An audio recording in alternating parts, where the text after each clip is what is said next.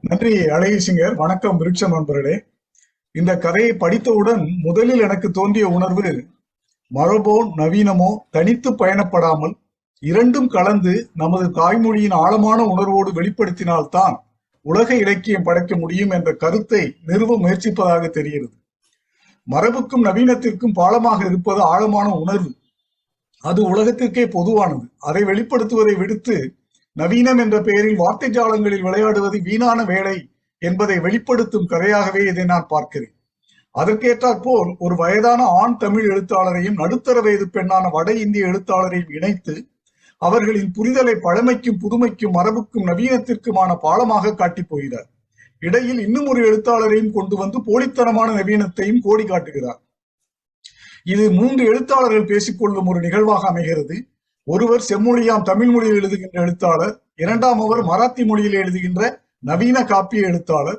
வந்து சேர்பவர் செத்துக்கொண்டிருப்பதாக கருதப்படும் பழைய தனது தாய்மொழியில் எழுதி அதை மொழிபெயர்த்து பல மொழிகளில் பிரசுரிக்கும் வடநாட்டு எழுத்தாளர்.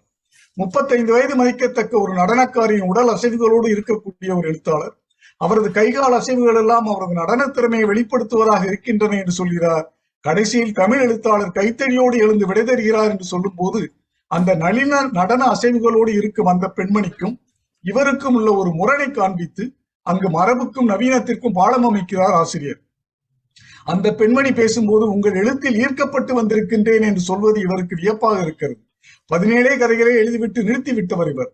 இவரது ஒரு கதையின் மொழிபெயர்ப்பை படித்தே புரிந்து கொண்டு இவர் வீடு தேடி வந்திருக்கிறார். நம்மால் இரண்டு எழுத்தாளர்களுக்கு இடையே உள்ள ஒரு ஒற்றுமையை உணர்வை புரிந்து கொள்ள முடிகிறது. இதை உணர்ந்ததால் தான் அந்த வட எழுத்தாளர் நமது தமிழ் எழுத்தாளரிடம் இப்படி சொல்கிறார் உங்கள் கதையில் வருகிறவன் கடைசி வரை பேசுவதே இல்லை. ஆனால் அவன்தான் தொடர்ந்து பேசுகிறான் என்று கதையை படிப்பவர்கள் நினைப்பதை தடுக்க முடியவில்லை என்று.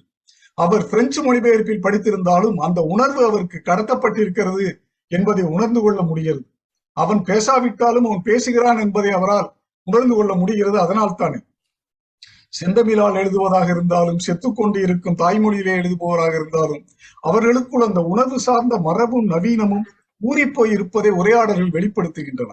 இதே நேரத்தில் அந்த மராத்தி எழுத்தாளர் தான் இரண்டு நவீன காவியங்கள் எழுதியிருக்கிறேன் என்று பெருமையாக சொல்லும் பொழுது அந்த வடநாட்டு எழுத்தாளர்கள் எழுத்தாளர் காவியங்கள் என்ற பிராணிகளை இன்னமும் எழுதி கொண்டிருக்கிறார்களா என்று கிண்டலாக கேட்பது போல் இருப்பது சிறுகதையிலேயே மரபும் நவீனமும் சார்ந்த சிறந்த உணர்வுகளை சுருக்கமாக தெளிவாக கொண்டு வர முடியும் என்பதையெல்லாம் ஆசிரியர் நிலைநிறுத்த முயல்கிறார் என்றே தோன்றுகிறது.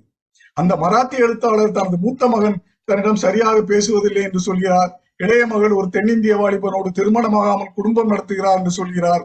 தனது தந்தை தொண்ணூறு வயதில் கிராமத்தில் இருந்து கஷ்டப்பட்டு கொண்டிருக்கிறார் என்று சொல்கிறார். இவற்றையெல்லாம் சொல்லும் பொழுது அவரிடம் ஒரு வருத்தமோ எந்த விதமான உணர்ச்சிகளுமோ வெளிப்படுவதோடு ஆசிரியர் காட்டவில்லை. ஆனால் அதே நேரத்தில் அந்த வட இந்திய எழுத்தாளர் நமது மரபுகளை தொலைத்து விட்டோம் என்று வருத்தத்தோடு சொல்லும் போதும் அடுத்து நவீன காப்பிய எழுத்தாளரின் மகளை பற்றி கேட்கும் போது எதுவும் பதில் சொல்லாமல் தனது கருப்பு கண்ணாடி எடுத்து போட்டு கண்களின் கசிவை மறைத்து கொண்டு தனது நகைப்பூச்சையும் பார்ப்பதையும் சொல்லி ஒரு உணர்வுபூர்வமாக அவர் இருக்கிறார் என்ற விஷயத்தை நமக்கு தெரியப்படுத்துகிறார். அந்த மராத்தி எழுத்தாளரோ தன்னை பற்றி மட்டுமே கவலைப்பட்டு கொண்டு மற்றவர்கள் தன்னை பற்றி என்ன நினைப்பார்கள் என்று கவலைப்பட்டு கொண்டு ஒரு போலித்தனமான உணர்வோடு இருப்பதாக அந்த நவீன காவிய நாவல் ஆசிரியரை அந்த கேரக்டரை நமக்கு சித்தரித்து காண்பிக்கிறார் ஆசிரியர். எனவே பேருக்கு நவீனம் என்று சொல்லிக் கொண்டாலும் அவருடைய எழுத்துக்கள் சிறப்பாக இருக்காது என்று நமக்கு அந்த எழுத்தாளரை பற்றிய ஒரு உணர்வை ஏற்படுத்துகிறார். அதே சமயம் மற்ற இரண்டு சிறுகதை எழுத்தாளர்கள் எவ்வளவு உணர்வுபூர்வமாக தங்கள் தாய்மொழியில் சிறுகதைகள் படைக்கிறார்கள் என்பதற்கும் உதாரணங்கள் காட்டுகிறார். ஒரு பிரெஞ்சு விமர்சகர் வடநாட்டு எழுத்தாளரின் மொழிபெயர்ப்பு கதையை படித்துவிட்டு இது ஒரு நோபல் பரிசு பெற்ற கதையை விட மிகவும் ஆழமாக ஒரு ரகசியத்தை வெளிப்படுத்துகிறது என்று சொல்வதாக ஆசிரியர் எழுதியுள்ள சில வரிகளை நான் அப்படியே சுட்டிக்காட்ட விரும்புகிறேன். எனக்கு இப்போது புரிகிறது.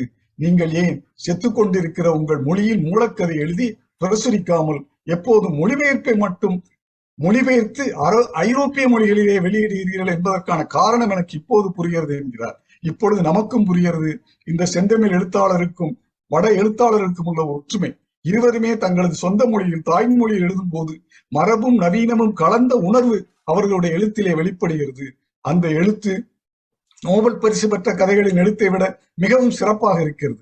அது போன்ற உணர்வு உள்ள சிறுகதைகளைத்தான் நாம் எழுத வேண்டும். வெறும் நவீன காவிய நாவல்களை போலித்தனமான உணர்வுகளோடு நமது பழைய பாணியிலே எழுதியிருந்தால் நம் மரபும் உணர்வும் உலக அளவில் சென்று அடையாது. என்று தமிழவன் விரும்புகிறார் என்று தெரிகிறது.